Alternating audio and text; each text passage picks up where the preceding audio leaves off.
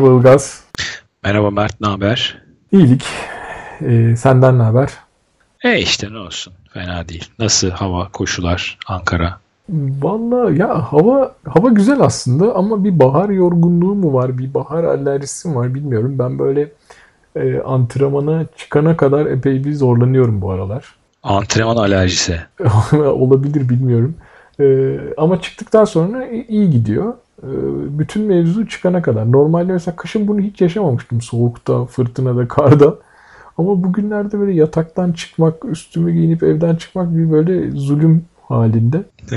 ya böyle şey, biraz da böyle bahar alerjisi var aslında böyle. Nefes almak her zamankinden biraz daha zor bu aralar benim için. Ondan olabilir diyorum. Ama geçecek herhalde. Ben süper çözüm buldum. Bende de var antrenman alerjisi bu aralar. Hiçbir şey yapmıyorum. Koşu alerjisi var hatta. Ona buna söz veriyorum. O zaman sabah çünkü küfrede küfrede olsa kalkıp çıkıyorum. Ay şimdi bekliyorlar ayıp olur hayatta gitmemek olmaz diye. Çok güzel yöntem. Birine söz vererek üstündeki e, şeyi atabiliyorsun aslında. Evet ben yalnız olduğum için biraz zorlanıyorum bu konuda. Bazen de Ankara'da hava çok basık oluyor bu aralar. E, değişik bir modu var bu aralar Ankara'nın. Biraz böyle sıkıntılı olduğu durumlar var. Mesela şöyle söyleyeyim sana. E, cumartesi günü ya da pazardı galiba bir 5 kilometre deneme koşusu yapayım dedim. Hava çok sıcak ve basıktı. Ben de biraz galiba hızlı başladım. Üçüncü kilometrede falan patladı. Devam edemedim. Ee, neyse sonra salı günü çıkıp yaptım. Güzel bir sonuç oldu. Salı günü sabah erken vakitte çıkıp serinlikten faydalandım. Güzel oldu. Yani böyle bu aralar biraz şeye dikkat etmek gerekiyor Ankara'da. Zamanlamaya. Ya sabah çok erken ya da akşam çok geç vakitte çıkmak lazım. Ay ben de otostopçu koşucu olarak koşuyorum bu aralar. Hep birilerine, birilerine takılıyorum. bu hafta sonu Çekmeköy var. Geçen evet. haftaki bölümde konuşmuştuk zaten. Evet. Ee, kısaca şey söyleyelim. Pazar günü sabah saat 8.30'da başlayacak. 9 saat sınırı var. 60, 45 ve 30 koşulacak. Alemdağ spor tesislerinde buluşuluyor galiba. Zaten evet. siteden de Team Ultra Trail Runner sitesinden de kaydolunabiliyor. Önce siteye kayıt oluyoruz. Ondan sonra yarışa kayıt oluyoruz. Ee, seninle konuşurken çıkan bir e, soru işareti var. Onu söyleyeyim detay var. E, hangi parkura nasıl kaydolacağını ilk başta arkadaşlar anlamayabilirler. Orada sağda 3 tane başlık var. Aslında her mesafenin kendi çıkan sayfası var. Onun altında kaydola basınca o anda açık olan mesafeye kaydolmuş oluyorsun. Hani onu söyleyeyim o çünkü çok net anlaşılamayabiliyor. Yani evet. 60'a niyetlenip 30'a okurken kaydola basarsan mesela 30'a kaydoluyorsun. Hmm. Ben de mesela şey bekledim. Kaydol deyince hangi mesafeye kaydolmak istiyorsun gibi bir soru bekledim ama doğrudan kaydolmuş oldum. Galiba istediğim yarışa kaydolabildim ama tesadüf oldu. evet. Ee, ertesi haftada Bozcaada var. Yine onu da konuşmuştuk. Ama o konuda da sadece şunu söylemek yeterli. Gerçi herkes halletmiştir zaten bütün gidişini, gelişini ya da kalışını ama e, yarış cumartesi günü onu unutmamak lazım. Gidişi gelişi ona göre ayarlamak lazım. Evet. Bir de yokuşlara dikkat. evet evet. Sıcağa da yokuşlara da dikkat. Geçen seneki gibi sıcak olursa insanın kendini ona göre ayarlaması gerekiyor. Bu sene düzmüş parkur. Düzelmiş mi bu sene? A- askerlik kısalacakmış. Yağmur ve rüzgarın etkisiyle bu sene epey düzelmiş. Yok ama ya yani e, eğim grafiği filan e, New Balance sponsorluğunda olduğu için New Balance böyle bir site yapmış Facebook'ta. Eğim grafiğini filan inceleyebiliyorsun parkurdaki görüntüleri filan yani izleyebiliyorsun. Hangi noktada nasıl bir manzara var. Güzel bir çalışma yapmışlar. Şey butonu var mı aşağıda? Kaydımı sil. Böyle şey eğim grafiğinin üzerinde biraz gezindikten sonra çıkıyormuş ortaya. Are you butonu çıkıyor ne olsun.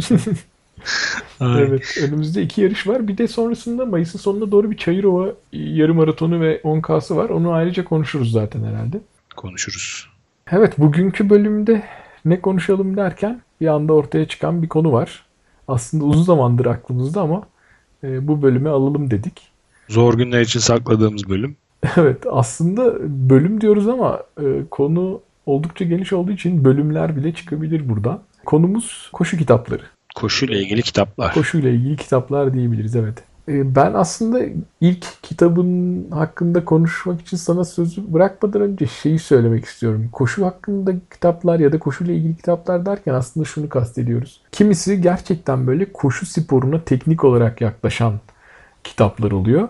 Kimisi de e, edebi bir roman ama bir koşucuyu veya bir koşu yarışını ele alıyor. Kimisi de ikisinin arasında bir şey.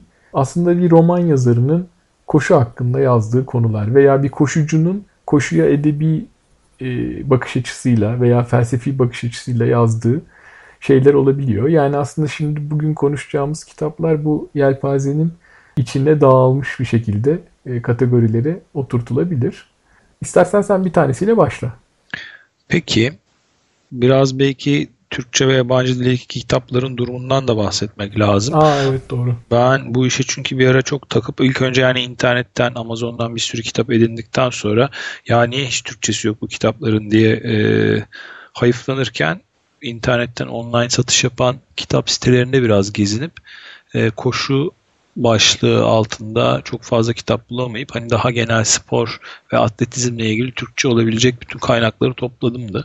Tabii bu siteler de çok fazla bilgi vermiyor hani içerik olarak yabancı sitelerde olduğu gibi. Dolayısıyla biraz kitabına kapağına ve ismine bakarak kitabı internetten seçtim.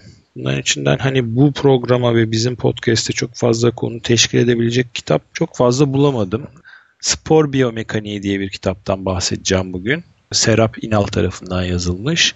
Erkut Konter tarafından yazılmış Uygulamalı Spor Psikolojisinde Zihinsel Antrenman diye bir kitaptan bahsedeceğim.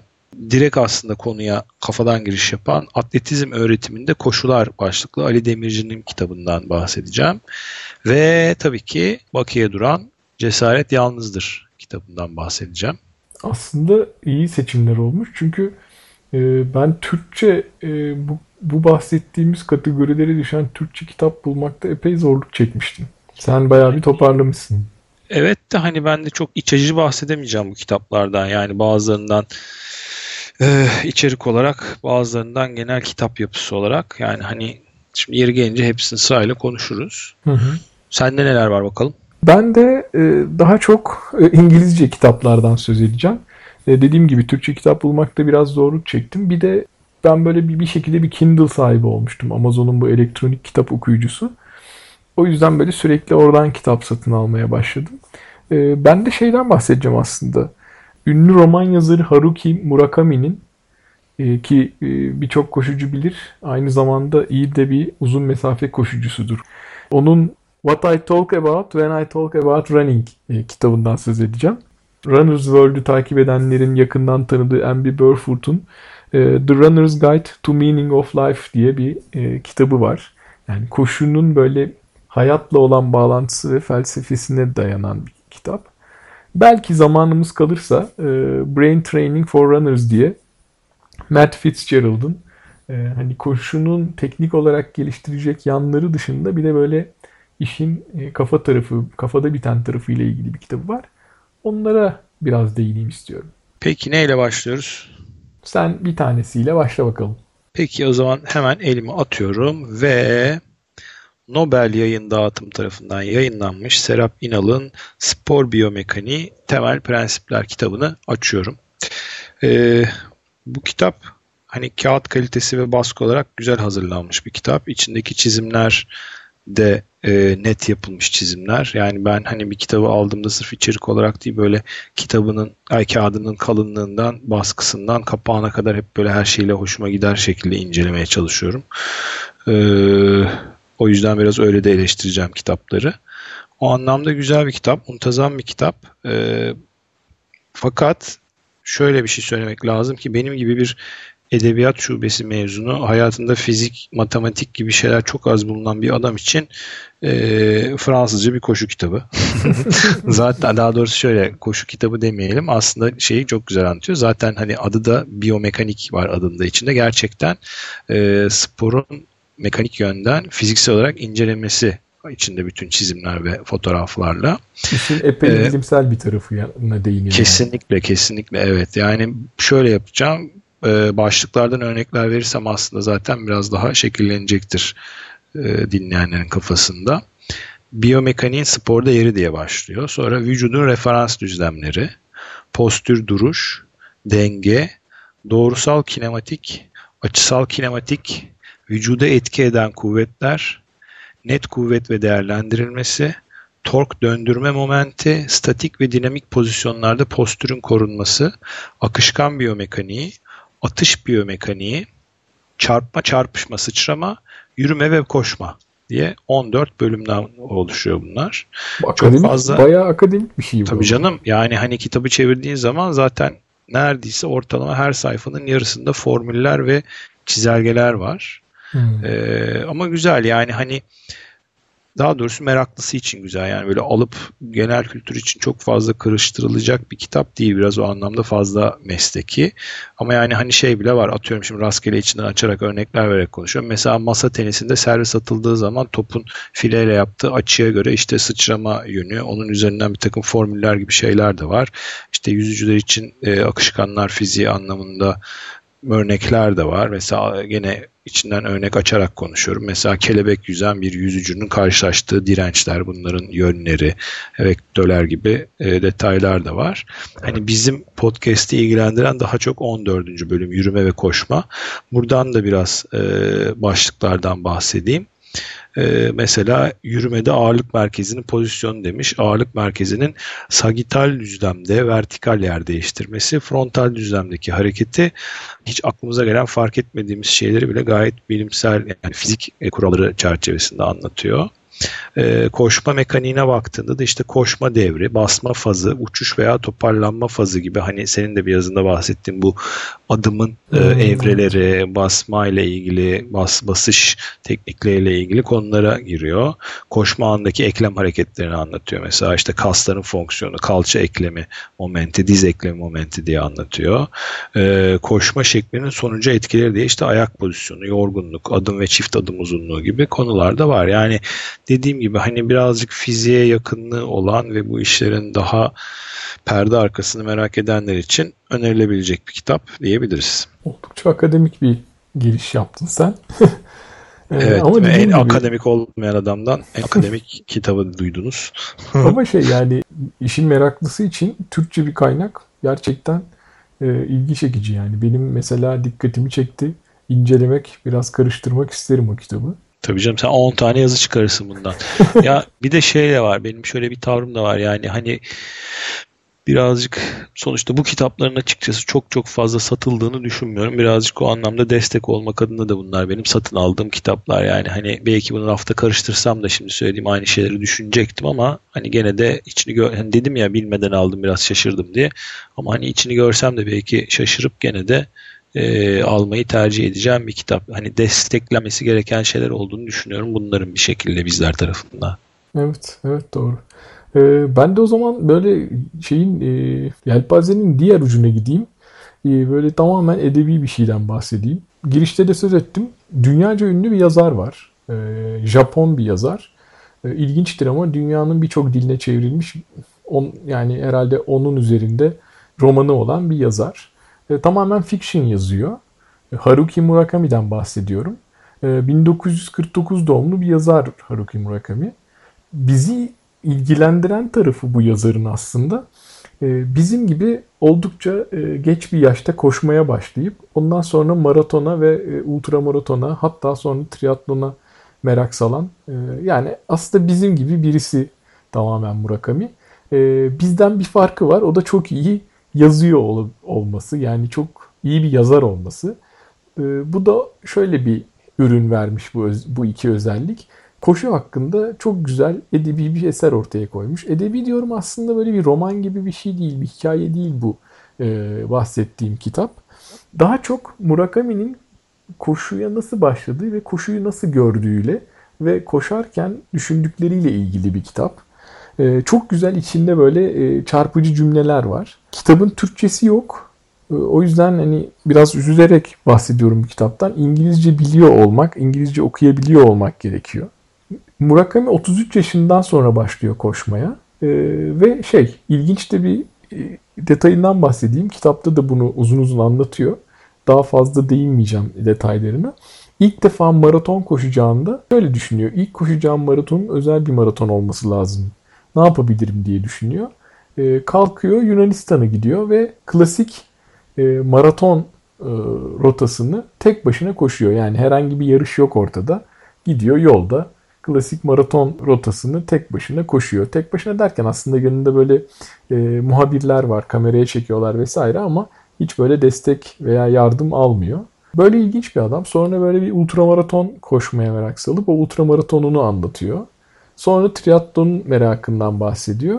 Ama triatlonda pek anlaşamıyor galiba. Bisiklet ve e, yüzme konusunda çok koşmak kadar keyif almadığını fark ediyor. E, velhasıl kitap şey, tüm bu konulara nasıl girdiği ve bunlarla uğraşırken neler düşündüğü üzerine. Şimdi hepimiz muhtemelen bunları yaşıyoruz, bunları görüyoruz. Ee, özellikle mesela yaşının biraz ilerlediği dönemlerde yavaşlamakla ilgili çektiği e, nasıl diyelim acı demeyelim de hani sıkıntı veya üzüntüyü güzel anlatıyor. Güzel onunla yüzleşmesinden filan bahsediyor. Hepimizin yaşadığı hissiyatlar ama böyle çok iyi yazan bir adamın bunları yazması gerçekten ortaya güzel şeyler çıkartmış. İngilizce biliyorsanız e, biraz da böyle şey bir İngilizce, e, çok teknik değil, edebi bir İngilizce. Gerçekten çok keyif alacağınızı düşünüyorum. Kitabın adı What I Talk About When I Talk About Running. Yani koşmakla ilgili konuşurken nelerden söz ediyorum gibi çevirebiliriz Türkçe'ye. Tam da söylediğim gibi aslında başlık ifade ediyor. Koşu hakkında kafasından geçen her şeyi e, güzel bir şekilde ortaya koymuş. Bu kitapla ilgili benim çok büyük bir endişem var. E, korkuyla Türkçe çevrilmesini bekliyorum. Çünkü kalkıp bunu standart bir çevirmeye çevirtirlerse bence biraz harcanabilir kitap. Daha Kesinlikle. doğrusu koşu koşuyla ilgili değerler biraz yitebilir. Hani onun için tek e, bu kitapla ilgili şeyim, beklentim yayın evlerinden e, koşan ve koşuyu bilen birisinin bunun çevirmeye kalkışması, girişmesi. Bakalım kısmet. E, aslında yani e, birçok kitap için benzer şeyler söylenebilir. Yani o kitapta sözü edilen neyse onunla ilgili birinin çevirmesinde ciddi fayda var. Evet ya da en azından işin içine girmesinde redaksiyon olarak. Yani evet çünkü bu gerçekten hisleri anlatan şeyler bunlar. E, dolayısıyla o hissiyatın kaybolmaması gerekiyor. Peki. Şimdi hangi kitabımıza geçelim? Ee, Erkut Konter'in gene Nobel yayın dağıtımından çıkmış Uygulamalı Spor Psikolojisinde Zihinsel Antrenman isimli kitabına e, geçiyorum. Aslında bu konu daha doğrusu kitabın içine açtığımızda gene başlıklardan örnekler vereceğim.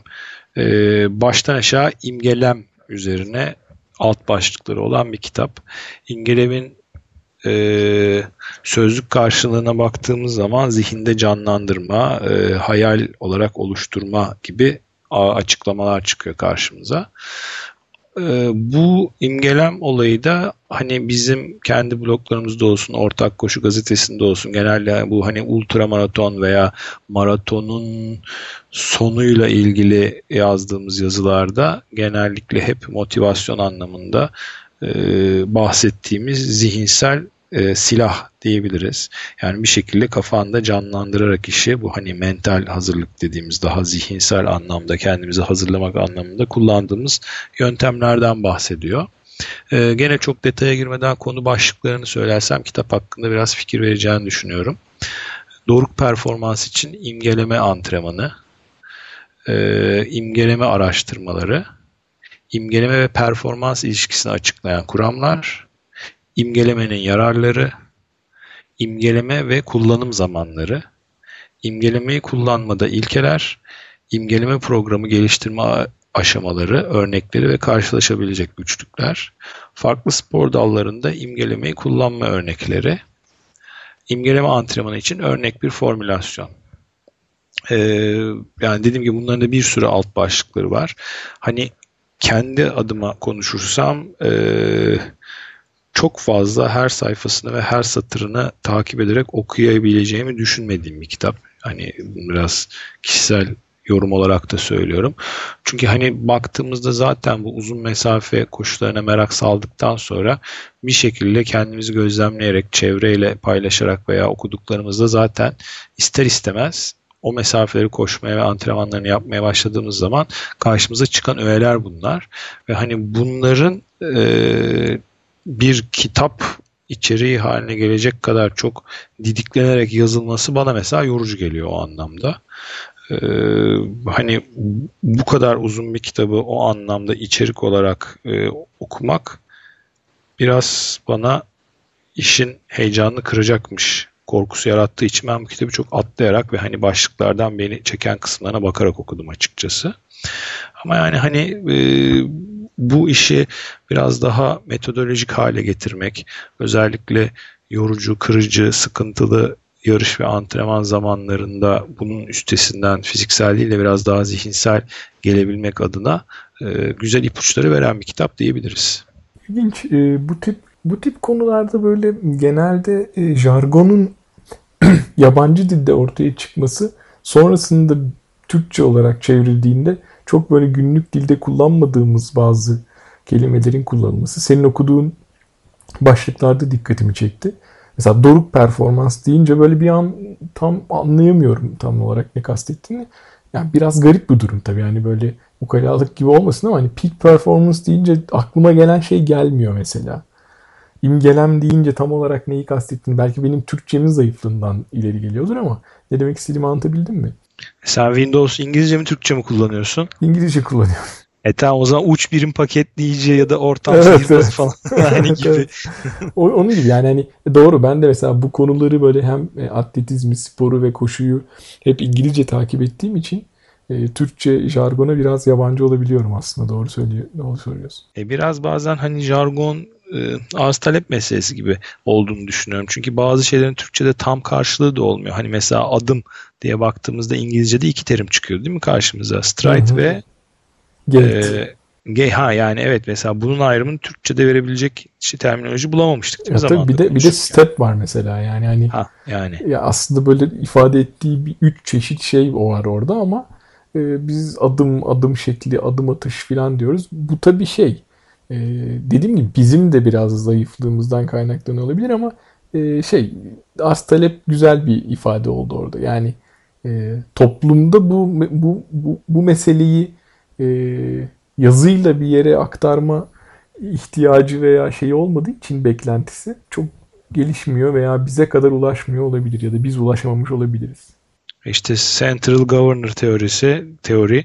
Türkçesini bulamadığımız için yazı yazamıyoruz konu hakkında. evet evet. merkezi yönetim falan gibi. Yani. Aslında bak merkezi yönetim deyince ben hemen o konuya gireyim bir miktar. E, kitabın detaylarına çok girmeyeceğim ama e, Brain Training for Runners e, diye Matt Fitzgerald'ın bir kitabı var. Mert e, Fitzgerald. Mert Fitzgerald olabilir evet. Bu kitapta şeyden bahsediyor.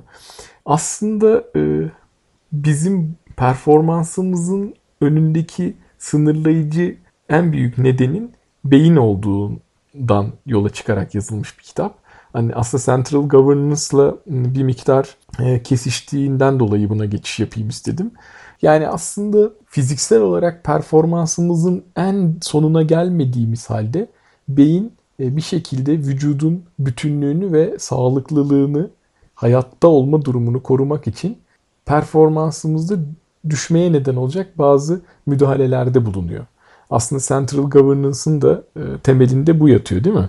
Evet. E, Tim Noakes'un ortaya koyduğu bir mesele o.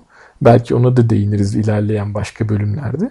İşte Fitzgerald da Matt Fitzgerald da bu konuyu ele almış. Hani teknik olarak, fiziksel olarak, fizyolojik olarak kendimizi geliştirmekle ilgili birçok konu var. Kitap var, yöntem ve makale var ama işin bir de bu e, beyin tarafını nasıl eğitebiliriz gibi bir e, konuya değinmiş. Uzun uzun anlatıyor aslında bunu.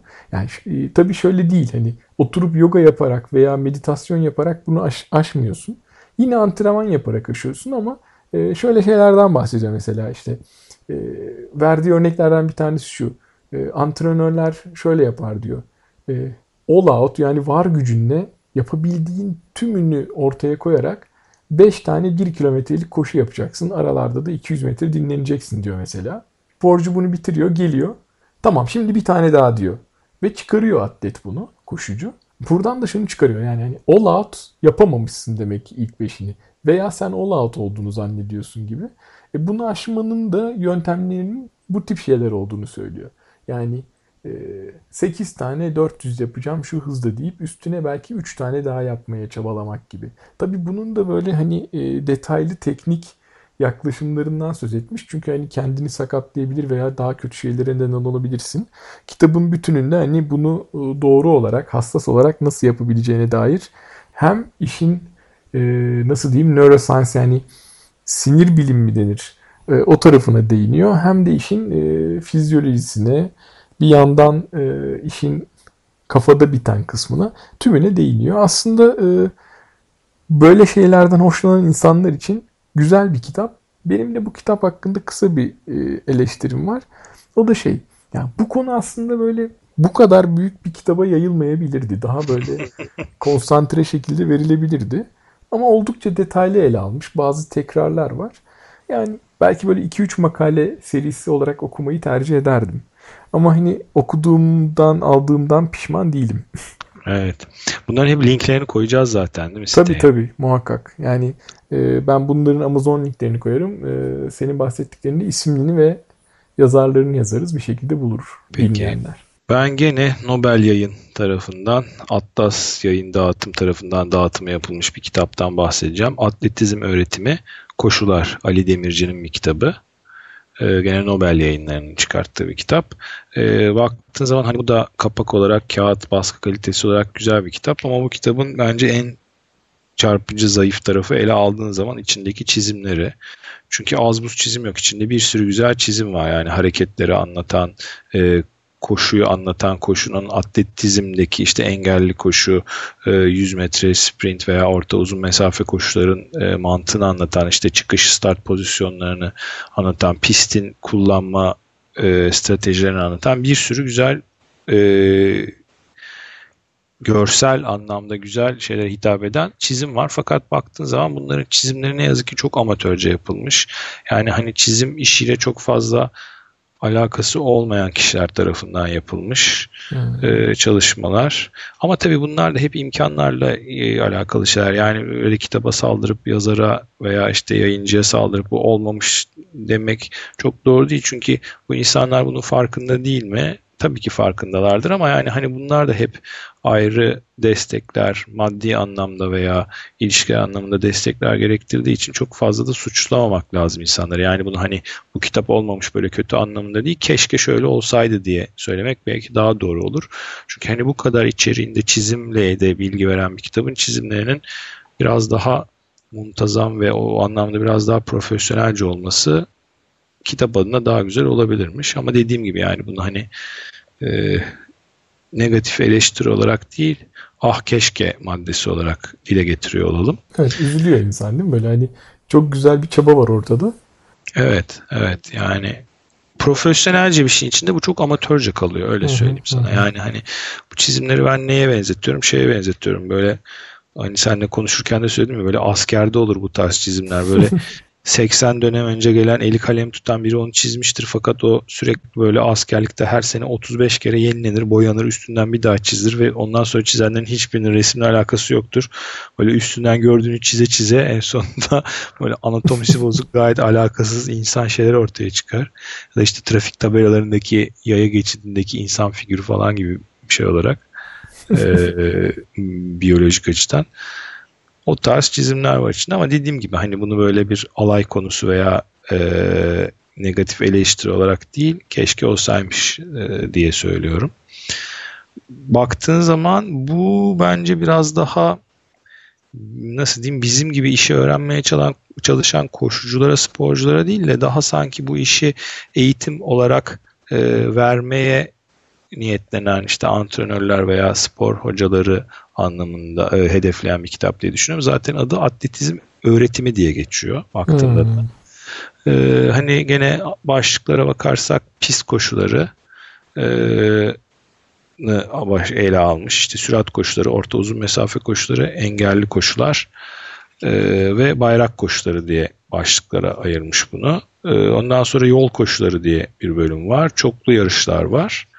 Ondan sonra da detaylar başlıyor. İşte bütün bu saydığımız başlıklarda e, hani mesela atıyorum engelli koşuya baktığınız zaman işte engel geçişi, engeller arası koşu, starttan birinci engele kadar koşu gibi böyle gayet detaylı şeyler var ve bunları hep teknik olarak işte ne yapılır, nelere dikkat edilir, bunun çalışması nasıl yapılır, başarı nasıl elde edilir diye e, içinde teknik olarak anlatıyor. işte mesela bayrak koşularında bayrak alıp verme tekniği diyor. Bunu alttan bayrak alıp verme, üstten bayrak alıp verme diye ayırmış.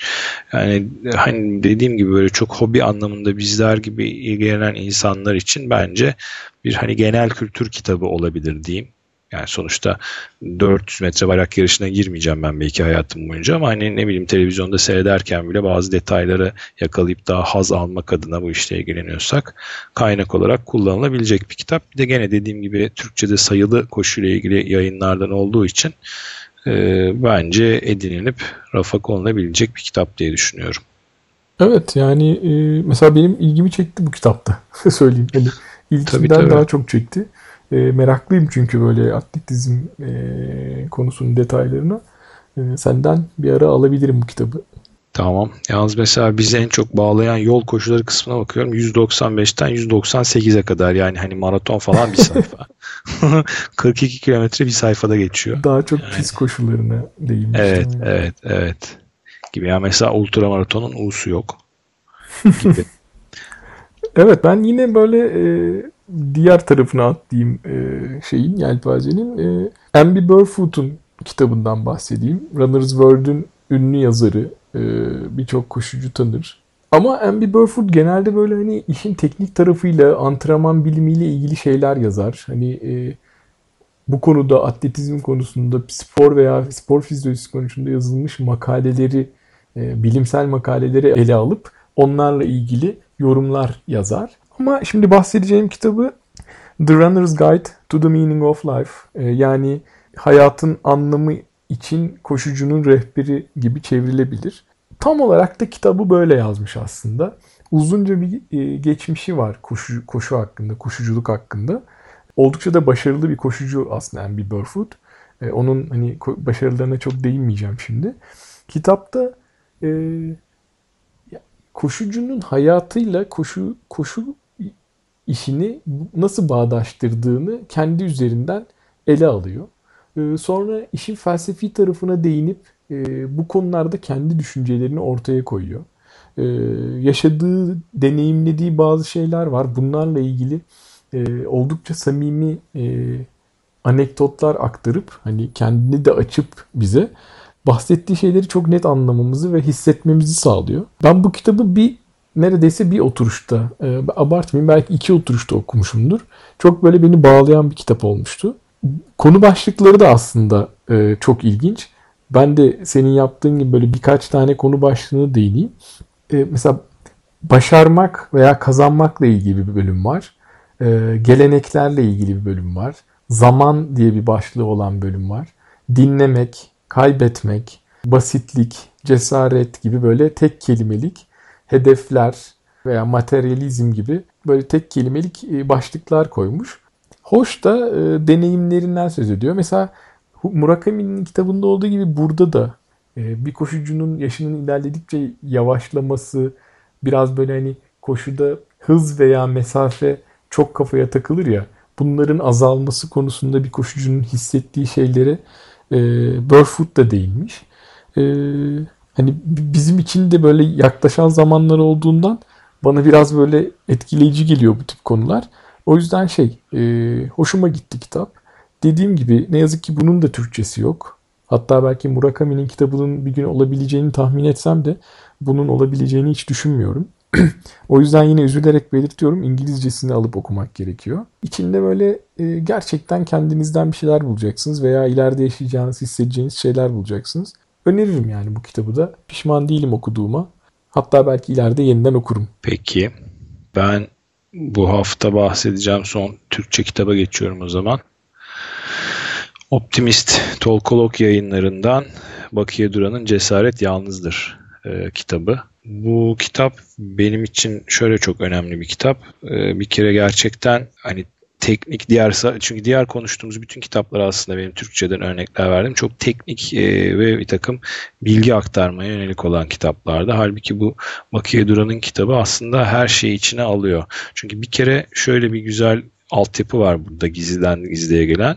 Sonuçta Siemens firması Bakiye Duran'ın bu genel yeteneğini ve azmini görüp bu spor e, ve bunu hayata yansıtmasındaki başarısını görüp bunu çok güzel iş camiası ve hani yöneticilik ve kariyer anlamında profesyonel iş camiasındaki yansımalarla birleştirip e, destek vererek aslında profesyonel iş hayatında da benzetmeler yapmasını sağlamış ve bunu hani kariyer planlama anlamında da iş dünyasına göndermeler e, yaparak kitabı biraz da yazmasını sağlamış. Ve bildiğim kadarıyla Bakiye Duran zaten konuşmacı olarak bir takım böyle seminerlere katılıp büyük şirketlere gidip hiç koşuyla alakası olmayan insanlara bile koşudan kendi azminden, disiplininden ve dünya görüşünden yola çıkarak iş dünyası ile ilgili, kariyer planlama ile ilgili güzel e, eğitimler de veriyor, konuşmalar da yapıyor. Bir kere kitabın altında hani böyle enteresan bir yapı var o anlamda baktığın zaman. Diğer yandan çok dolu dolu bir kitap. Çünkü zaten Bakıya Duran kendisi çok dolu bir insan. Ee, benim de hani tanışma şansım oldu. Birlikte vakit geçirme hatta e, az da olsa beraber koşma, koşarken laflama şansım oldu. E, hani kişi olarak çok sıcak, içten, paylaşımcı ve mütevazi bir e, insan. Yani hani ben kendisini tanımadan önce bu kitabı okusam, meziyetlerini bilsem ee, hani ben de çünkü tam tersi oldu. Kendiyle tanıştıktan sonra kitabı okuma şansım oldu. Dolayısıyla çok fazla şaşırmadım hani kitabı okurken. Kendisini biliyordum çünkü kendi ağzından dinlediğim şeyler vardı. Ee, ama yani şunu söyleyebilirim kişi olarak tanımadan bütün yaptıklarını, ettiklerini, başarılarını okusam böyle e, kafanda korkunç bir e, süper kahraman ve böyle hani çok sıra dışı, toplum dışı, e, hayal gücümüzün dışında bir sembol olarak bir şey yaratabilirsin. Bunlara sahip değil mi? Hepsine sahip ama bir o kadar da dediğim gibi hani bizden sıcak ve cana yakın paylaşımcı ve biraz da bence öğretmenlik mesleğini de getirdiği eğitimcilik disipliniyle böyle çok hani nasıl diyeyim e, kırmadan eleştiren ve öğreten e, her şeyi tatlı tatlı ve güzel anlatan bir kişi. E, aslında baktığında kitabın hikayesi iç burkucu. E, yani ben bazen gözlerim dolarak okudum bazı yerleri. Hem heyecandan hem üzüntüden genelde de duygulanarak. Çünkü çok kabaca baktığın zaman Bakı'ya duran aslında bu işlerin kapısını Türkiye'de kapısını açmış bir kişi. Yani her şeyin ilkine imza atmış. Kişisel çabalarıyla ve o andaki imkanlarıyla e, her türlü şartı zorlamış ve bir şekilde biz bugün hani ultramaratonu biliyorsak, konuşuyorsak, bir şeyler yapmaya çalışıyorsak her taşın bu konuda her taşın altından e, Bakı'ya duran adının çıktığını görüyoruz. Fakat işte ne yazık ki üzüldüm dediğim tarafı da bu. E, okuyanlar da herhalde hak vereceklerdir. Bütün bu çabalara, desteklere, gayretlere hiçbir şekilde dışarıdan destek bulamamış.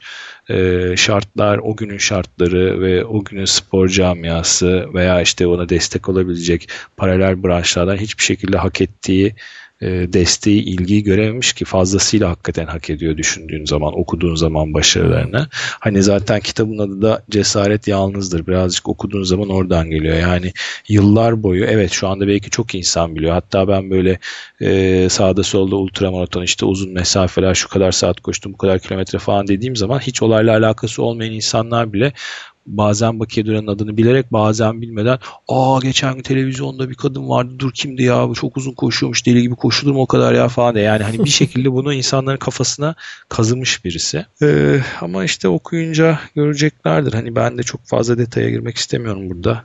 Kitabın satışının önünü kesmemek adına herkes alsın okusun diye. Ee, üzücü hikayeler var ama dediğim gibi üzücülüğü şundan kaynaklanıyor. Ah keşke biraz daha olaylar farklı olsaymış, biraz daha yanında arkasında insanlar olsaymış da bu işler çok daha önce çok daha güzel şekilde gelişseymiş demeden alamıyor insan kendini. Evet kesinlikle. Hmm, dediğim gibi hani çok böyle akıcı bir dille yazılmış. Ee, bir taraftan teknik detaylar da veren hani koşular hakkında, koşu mantığı ve tekniği hakkında. Öte yandan kişisel e, anı olarak da yazılmış. Daha otobiyografi gibi de şeyden başlıyor çünkü ailesinin kuşaklar önce nasıl Türkiye'ye geldiğinden işte o zorlu şartlardan hangi noktalara geldiğinden bahsediyor.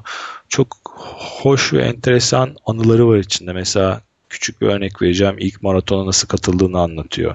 Tamamen şans eseri otobüste giderken görüyor Avrasya kaydını ve yani şirin bir detay Bakıya Duran maratona kaydını yaptırdığında daha maratonun kaç kilometre olduğunu bilmiyor. Soruyor ne kadar bu yarış diyor. 42 kilometre diyorlar. Ha tamam diyor ama 42 kilometrenin ne kadar olduğunu bilmiyor. Çünkü o zamana kadar hep köy yollarında, köyde veya işte dağlarda koşmuş. Ölçülmemiş Tabii, yollarda koşmuş. Ölçülmemiş yollarda koşmuş ve diyor ki zaten ben köyde 100 kilometre koşuyormuşum. Demek ki farkında değilmişim diyor. Katılıyor ve dereceye giriyor. Bayanlar içinde herkes bunu alkışlıyor falan anlamıyor ne olduğunu bittiğini falan. Yani hani o kadar böyle e, içgüdüleriyle biraz da şans eseri e, maratona giriyor kazanıyor. Ama enteresan şeyler var yani hani o yıllarda işte yapıldığı ilk Avrasya'nın yıllarında mesela su sıkıntısı çekiliyormuş. Yollarda insanlar su istasyonlarından suları çalıyorlar. İşte önde gidenler arkadan gelenlerin önünü kesmek anlamında su masalarındaki suları deviriyorlar ediyorlar ikmal masalarında çünkü bekleyen kimse yok başlarında falan. Wow. Yani böyle hani Çok ilginçmiş. baktığımda böyle kendimi tatlı su maratoncusu olarak hissettiğim bir sürü sert anı var içinde maratonla ilgili, Avrasya ile ilgili. Şimdi böyle 29.8 kilometre koşunca böyle 200 metre daha koşsaymışsın falan gibi sohbetler oluyor ya aramızda. Evet ya da işte şey oluyor ha 15. kilometre masasında Powerade bitmişti biçim organizasyon falan gibi şeyler diyoruz ama yani işte, işte bunları okumak lazım aslında Evet hani evet nerelerden buralara geldiğin, gelindiğini görmek adına bunları bilmek lazım. Ee, dediğim gibi bu kitap e, ilk çıktığı haberi duyulduğunda kitabın yayınlandığı duyulduğu sırada çok fazla kitap tedarik edilemiyordu fakat şimdi daha rahat bulunabiliyor. Ee, yani kitapçılarda sorup edince ulaşılabilen bir kitap ve bence koşuyla ilgilenen herkesin hem Bakıya Duran'ı tanıma adına hem de bu ultramaraton işinin gerçekten nasıl yapıldığını görmek adına bu kitabı edinmesi ve okuması gerekiyor diye düşünüyorum. Evet güzel. Ben de hemen alacağım. Atlamışım bu kitabı. O zaman şey e, bu bölümün e, süresini e, epey geçtik. Belki adından söz ettiğimiz tüm kitaplara değinemedik ama bu başka bir bölüm daha olacağına işaret. Çünkü senin elinde Türkçe dışında da çok kitap olduğunu biliyorum. E, benim de e, değinemediğim birkaç kitap var. Başka bir bölümde daha bu konuya devam edelim diyorum ben. Belki gelecek hafta olmaz ama e, önümüzdeki bölümlerden birinde yeniden değinelim diyorum. Peki o zaman herkese iyi antrenmanlar. Ee, önce Çekmeköy'de sonra Bozcaada'da görüşmek üzere. Evet, iyi antrenmanlar, iyi yarışlar.